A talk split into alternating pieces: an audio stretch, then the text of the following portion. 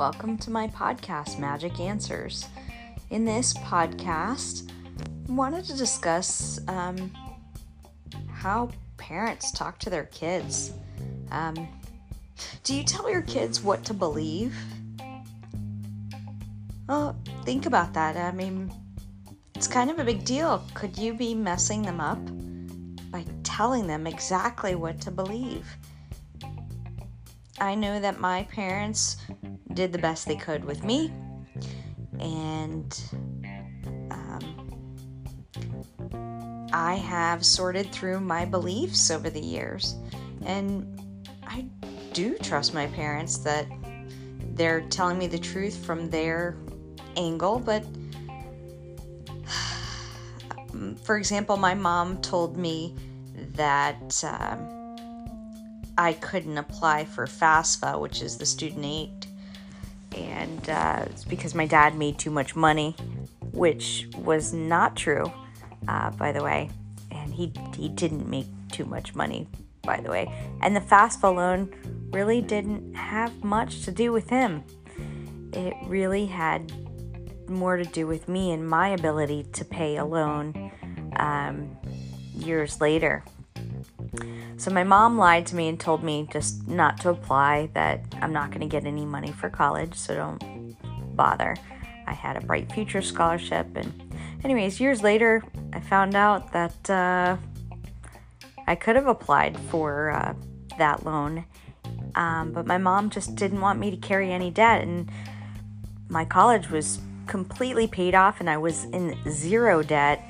Um, in less than six months after graduating college with my new full time job. Um, so she did me a favor.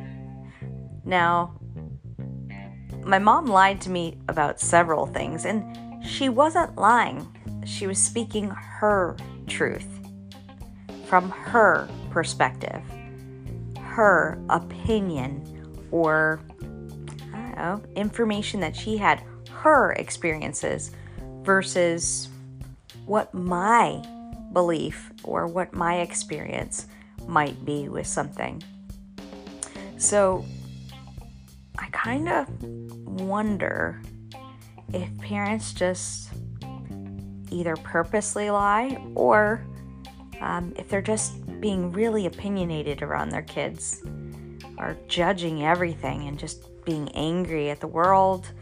How does that affect their kids? Um, and it's a serious question. You know, what are you made to believe, and who do you stand behind, and and why, and and do you know why?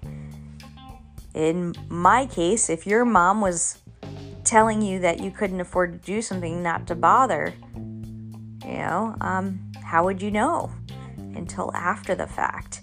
So, parenting, there's no uh, there's no handbook for it, and I admire anybody that can keep someone alive for 18 plus years and uh, and then they actually take care of themselves because you know you supported them to do so. I I have the utmost respect for people who keep other humans alive.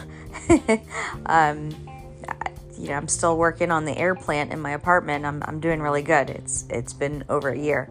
My air plant is thriving, but um, yeah, I mean, who's to say what's 100% right or wrong? Because once you leave the house, you get to develop your own opinion. And uh, what things are damaging to kids? Or other human beings. What what are you doing when you talk about others or give your opinion, your strong opinion about others, instead of letting others form their own opinion and have their own experience of other humans or animals or places? Everybody has a unique experience from their own perspective. So, if you're automatically telling your kids or your friends they're going to have a bad experience every time they go to Walt Disney World, it's not worth it. Don't do it. You know, um, I think everybody experiences astronomical prices when they go on vacation, but but the experience comes from their belief perspective. Mm, how you were taught to look at things. Um, I've spent the past 10 years reteaching myself how to view things and really deciding what my beliefs are rather than what my parents' beliefs are. Now, see, once I let go of learned beliefs, I became successful in my career to some extent. I found out I had other beliefs underneath that I had to clear up, but that's uh, another podcast.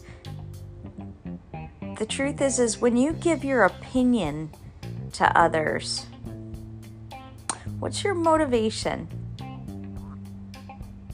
Who are you really protecting? These are really important questions to ask yourself as you mold the world around you and you impose your opinion or your beliefs upon another person.